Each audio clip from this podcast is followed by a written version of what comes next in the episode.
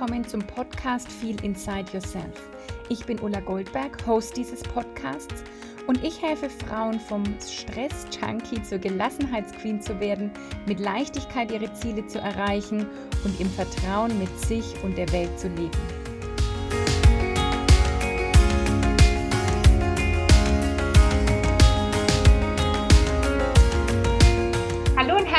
Willkommen zum Podcast Feel Inside Yourself. Ich freue mich sehr, dass du heute wieder eingeschaltet hast und es ist wieder eine super spannende Folge. Es geht weiter mit meiner Interviewrunde, die ich die letzten Wochen ja gestartet habe, zu ganz spannenden Themen rund um Krankheit und Genesung, um Tod und das Leben. Und so habe ich heute wieder eine ganz spannende Interviewgästin bei mir, Hanna Fahrtmann. Hallo Hanna, schön, dass du da bist. Hallo, vielen Dank, dass ich da sein darf. Freut mich auch.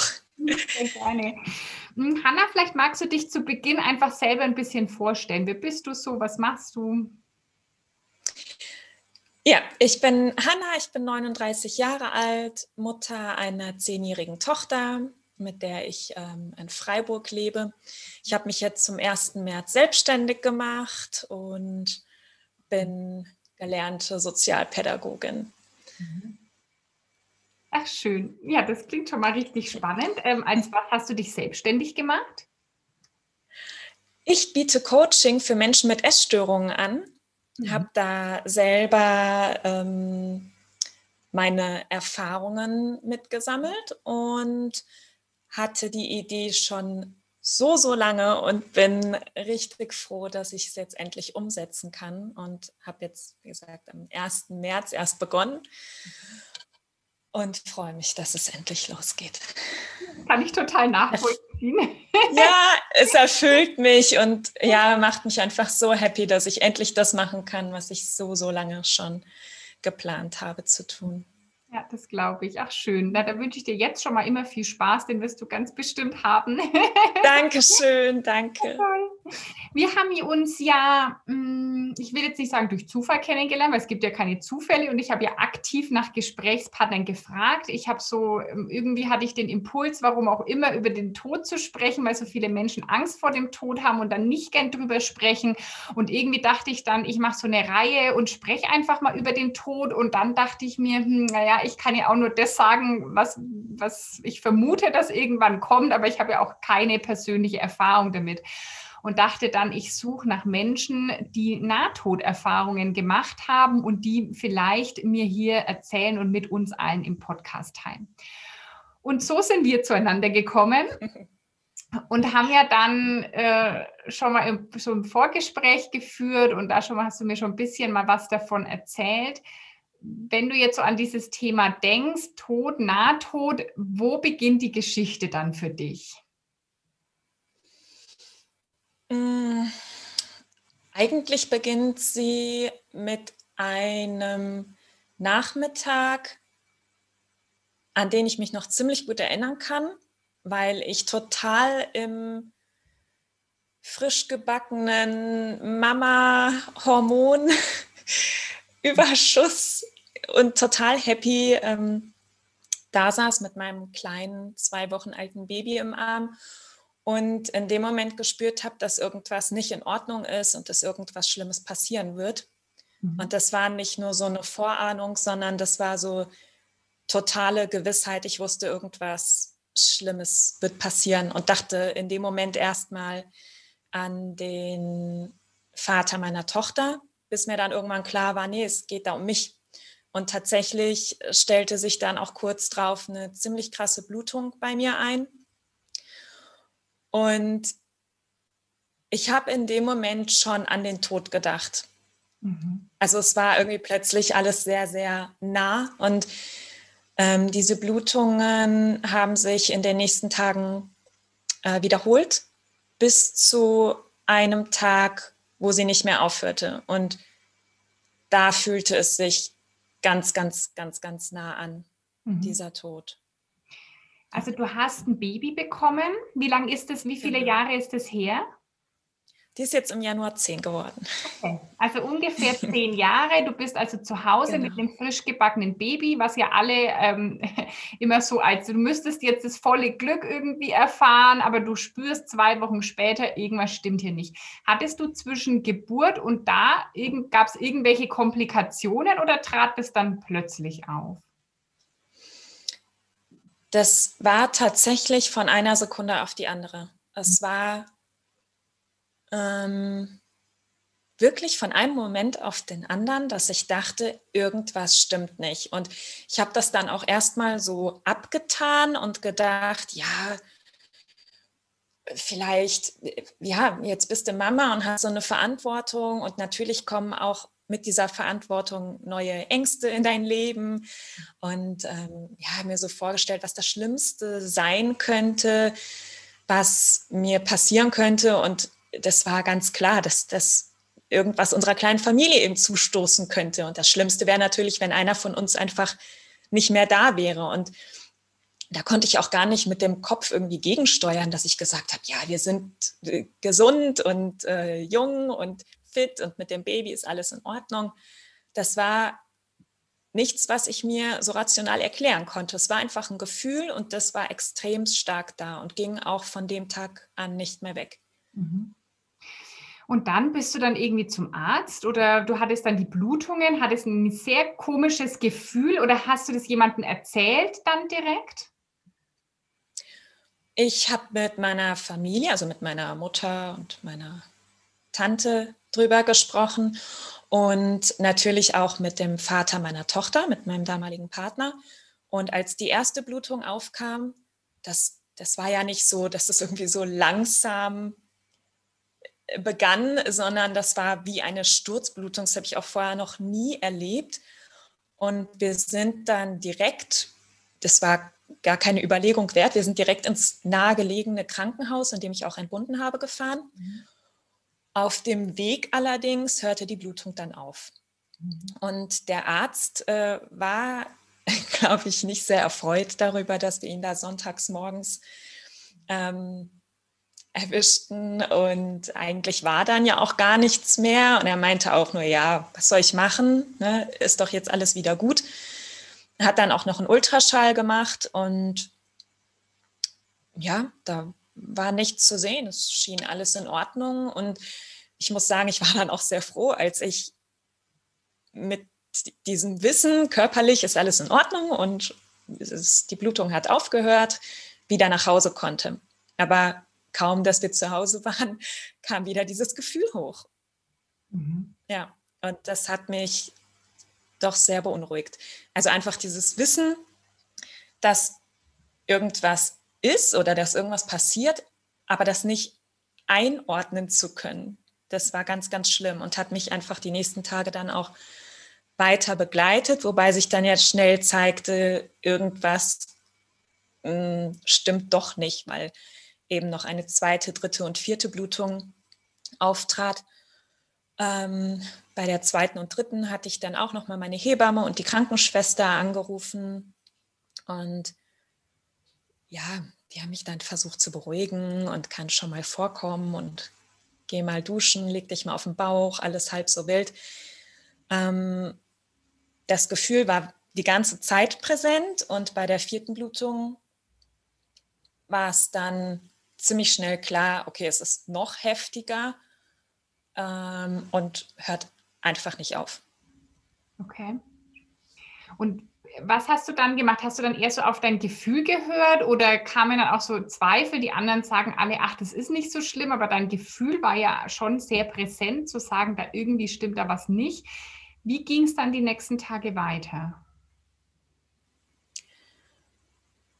Also es hat mich nicht beruhigt, so wirklich. Vielleicht in dem Moment, man möchte sich ja dann auch mal gerne darauf verlassen, dass die Ärzte absolut wissen, was mit einem ist. Und wenn die Entwarnung geben, dann ist auch gut. Das war für den Moment des Telefonats oder in der Zeit, wo ich da im Krankenhaus war, auch okay. Aber das Gefühl stellte sich immer wieder neu ein. An dem Tag, an dem dann die vierte Blutung kam, war das Gefühl ein anderes.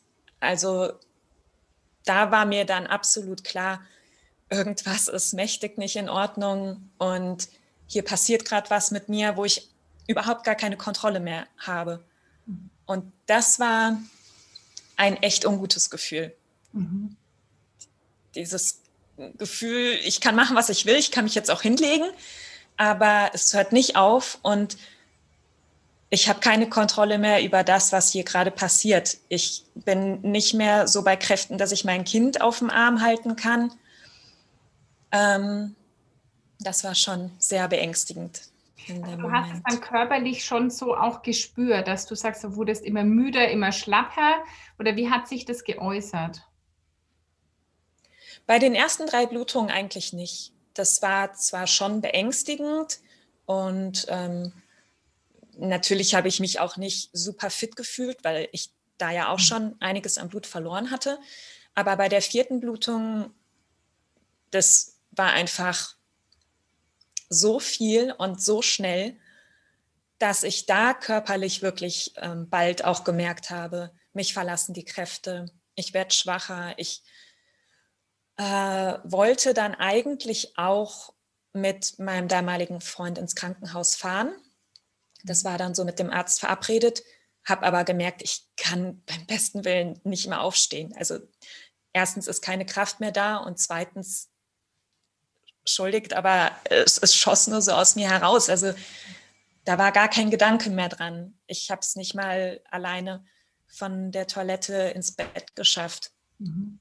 Das, da Was habt ihr dann gemacht? Also habt ihr einen Krankenwagen gerufen oder wie ging es da weiter? Genau, also erstmal wollte mein äh, Freund, das war morgens, äh, der wollte eigentlich gerade zur Arbeit gehen und ich habe ihn dann gebeten, noch ein bisschen zu Hause zu bleiben bei mir, bis sich das wieder beruhigt hat, weil die drei Male davor war es so, dass es ein paar Minuten angehalten hat, dann hat es sich beruhigt und dann ging es auch wieder. Und ich hatte ihn eben gebeten, noch bei mir zu bleiben, ähm, unsere Tochter zu versorgen und merkte dann aber, es hört überhaupt gar nicht mehr auf. Ich rief dann erstmal im Krankenhaus an und habe mit meinem behandelnden Arzt gesprochen. Und er meinte dann, ich soll mich nicht so anstellen, so schnell würde man nicht verbluten, weil da war ich schon in so einem Zustand, wo ich auch, ich würde nicht sagen panisch, aber ich stand so ein bisschen neben mir und habe dann wirklich gesagt, also ich glaube, ich verblute jetzt hier gleich. Und er meinte dann nur so, boah, so schnell verblutet man nicht, jetzt mach mal keinen Stress. Ähm, und mein Partner meinte dann, ey, ich, ich glaube, das ist irgendwie diesmal ein bisschen anders. Und dann meinte der Arzt, ja, mein Gott, dann kommt halt vorbei. Man spürte schon, dass er recht genervt war. Und ähm, genau, wir legten dann auf. Die Idee war dann, dorthin zu fahren es funktionierte aber nicht mehr, ich konnte nicht mehr aufstehen. Dann rief mein Freund an und meinte, also wir brauchen einen Krankenwagen. Der kam dann nicht. Das heißt, es verging einfach so unfassbar viel Zeit, in der ich weiter so viel Blut verlor und auch immer mehr das Gefühl hatte, es weicht so jegliche Kraft und alles Leben so aus mir. Und er rief dann nochmal an, dann kam irgendwann der Krankenwagen, der kam dann aber ohne den Notarzt. Und da fing dann an, so um mich herum so ein bisschen Panik auszubrechen. Und das war dann auch der Moment, wo ich echt gedacht habe, okay, jetzt könnte es dann auch vorbei sein. Mhm. Mhm. Das war richtig schlimm, ja.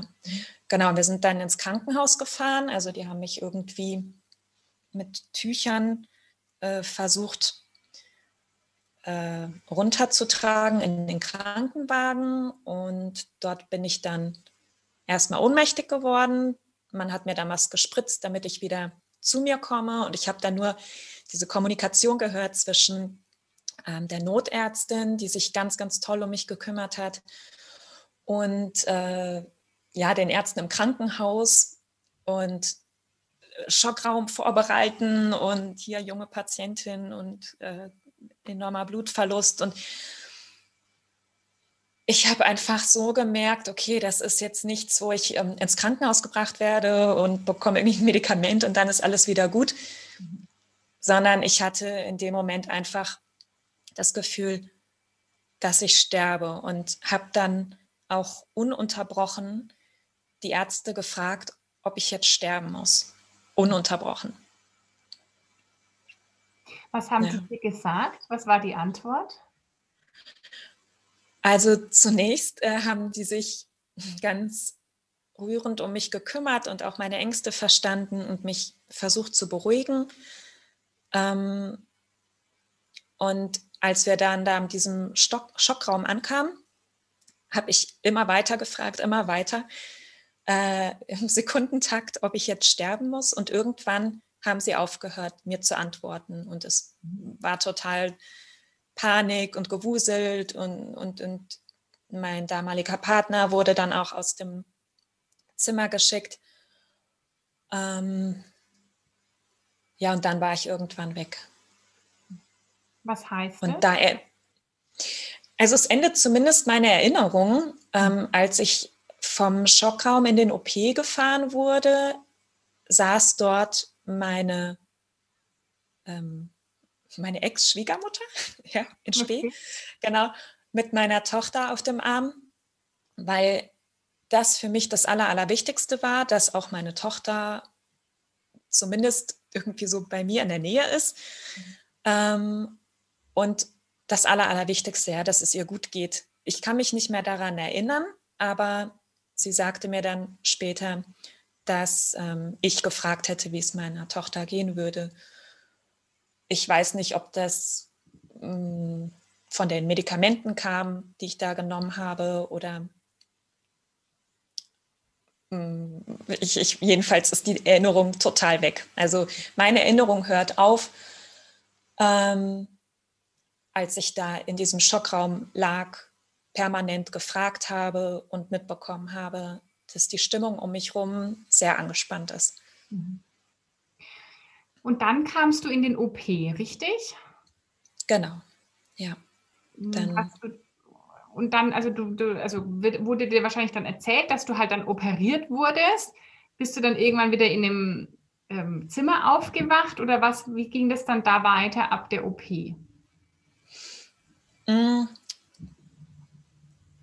Also ich wusste gar nicht, dass ich operiert werde. Und als ich wach wurde, wusste ich auch nicht, was mit mir passiert ist und warum ich jetzt geschlafen habe. Ob ich tot bin, war tatsächlich mein erster Gedanke, dass ich vielleicht gar nicht mehr lebe.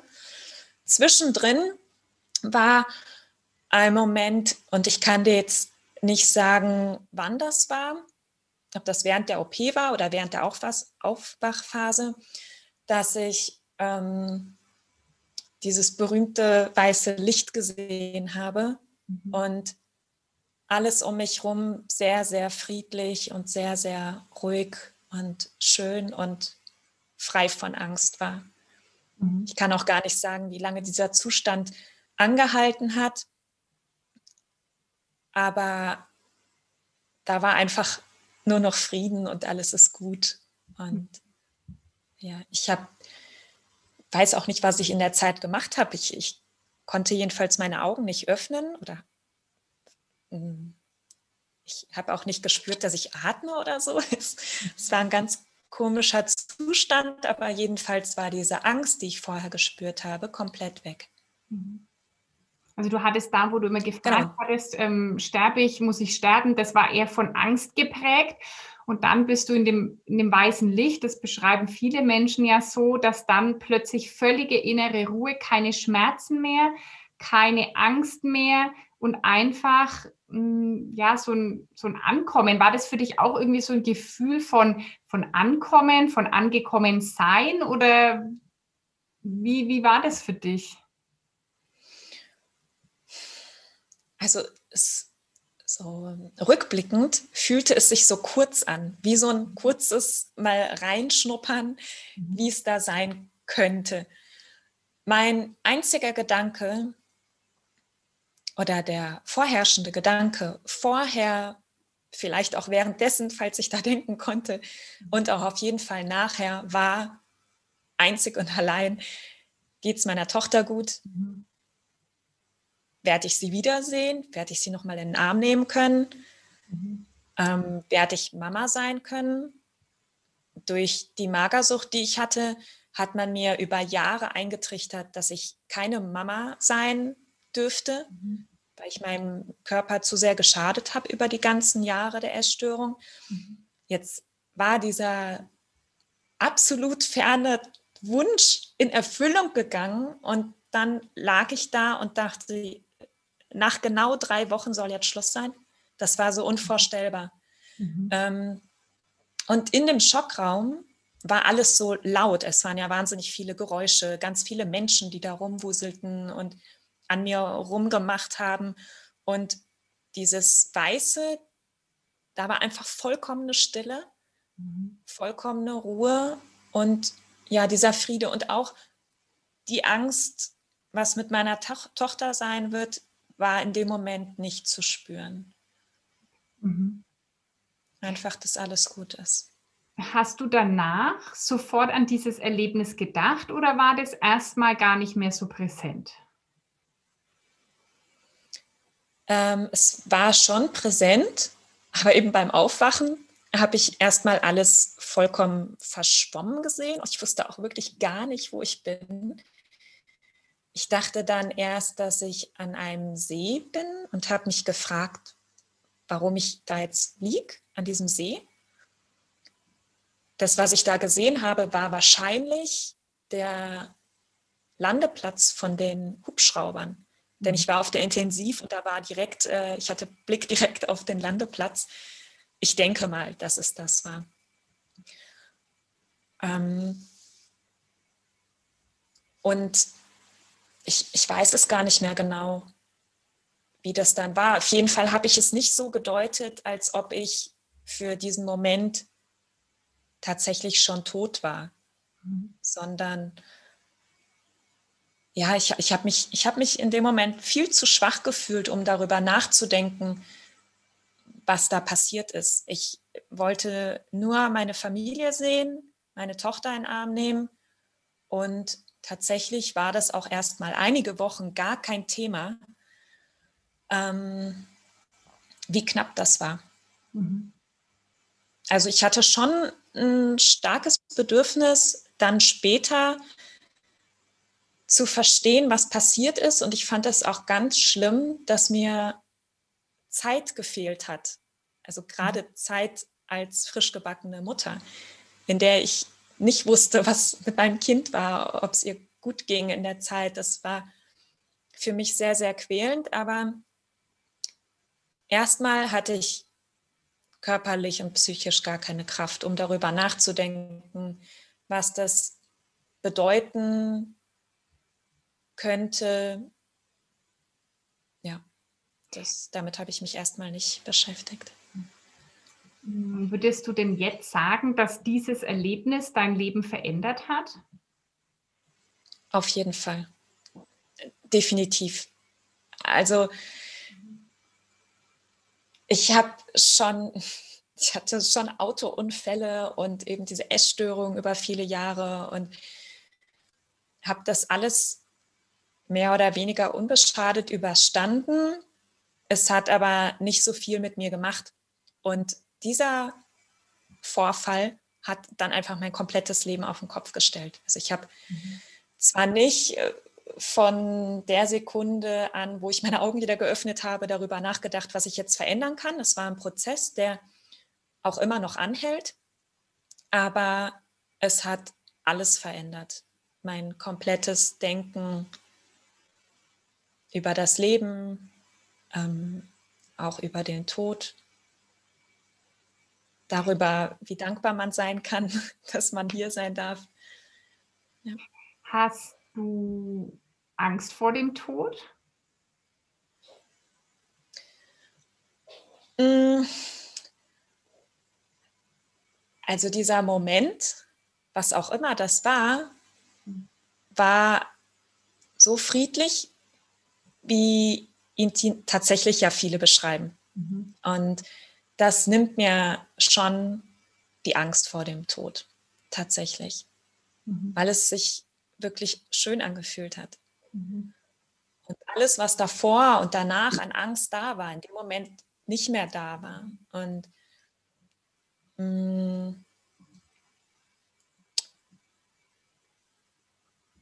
ich, ich mache mir nicht so viel Gedanken über den Tod tatsächlich, aber ich denke sehr viel darüber nach, wie ich leben möchte und das so mhm. schön wie möglich zu gestalten. Und ich glaube, dass ich das vor diesem Ereignis, dass ich da sehr viel unbewusst vor mich hingelebt habe sozusagen.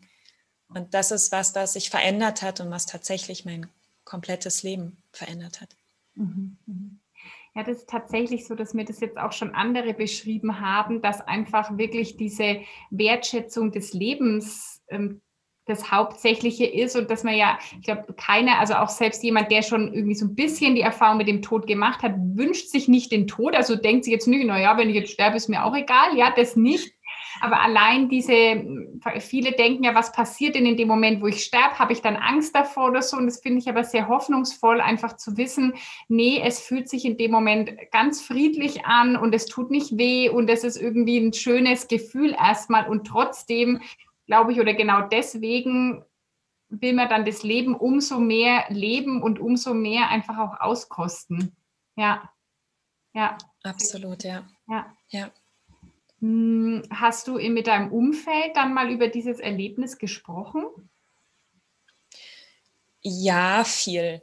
Also die, jetzt ist es ja zehn Jahre her. Die ersten Jahre hat mich das sehr beschäftigt und ich ähm, wollte einfach verstehen, was da passiert ist. Und hatte auch ganz, ganz viele Fragen zu diesem Ablauf, wie das da war. Also das, das hat mich schon alles ähm, noch länger beschäftigt und in den ersten Jahren war ich auch extrem unsicher, weil ich, weil das so plötzlich kam und ich mich ja, zumindest die ersten Monate kaum rausgetraut habe, weil ich dachte, oh Gott, was ist, wenn du wieder in so einer Situation bist, wo du so hilflos bist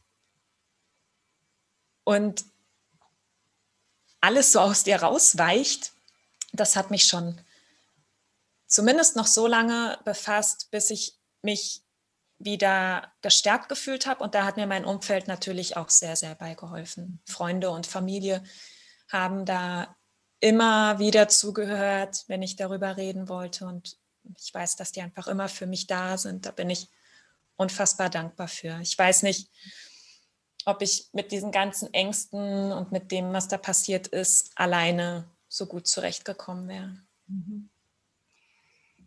Was ist jetzt, was ist so deine Hauptbotschaft, Erkenntnis auch aus dem, also nicht nur, dass du eben diese ganzen Schmerzen und diese Ängste hattest, sondern vielleicht auch in Verbindung mit dem, was du dann erlebt hast, eben in, ich sage jetzt mal, diesem Nahtodmoment. Gibt es da sowas, was du sagst, es ist für dich ganz präsent? eine Erkenntnis? Ich bin einfach unheimlich dankbar, dass ich am Leben sein darf und auch, dass ich Mama sein darf.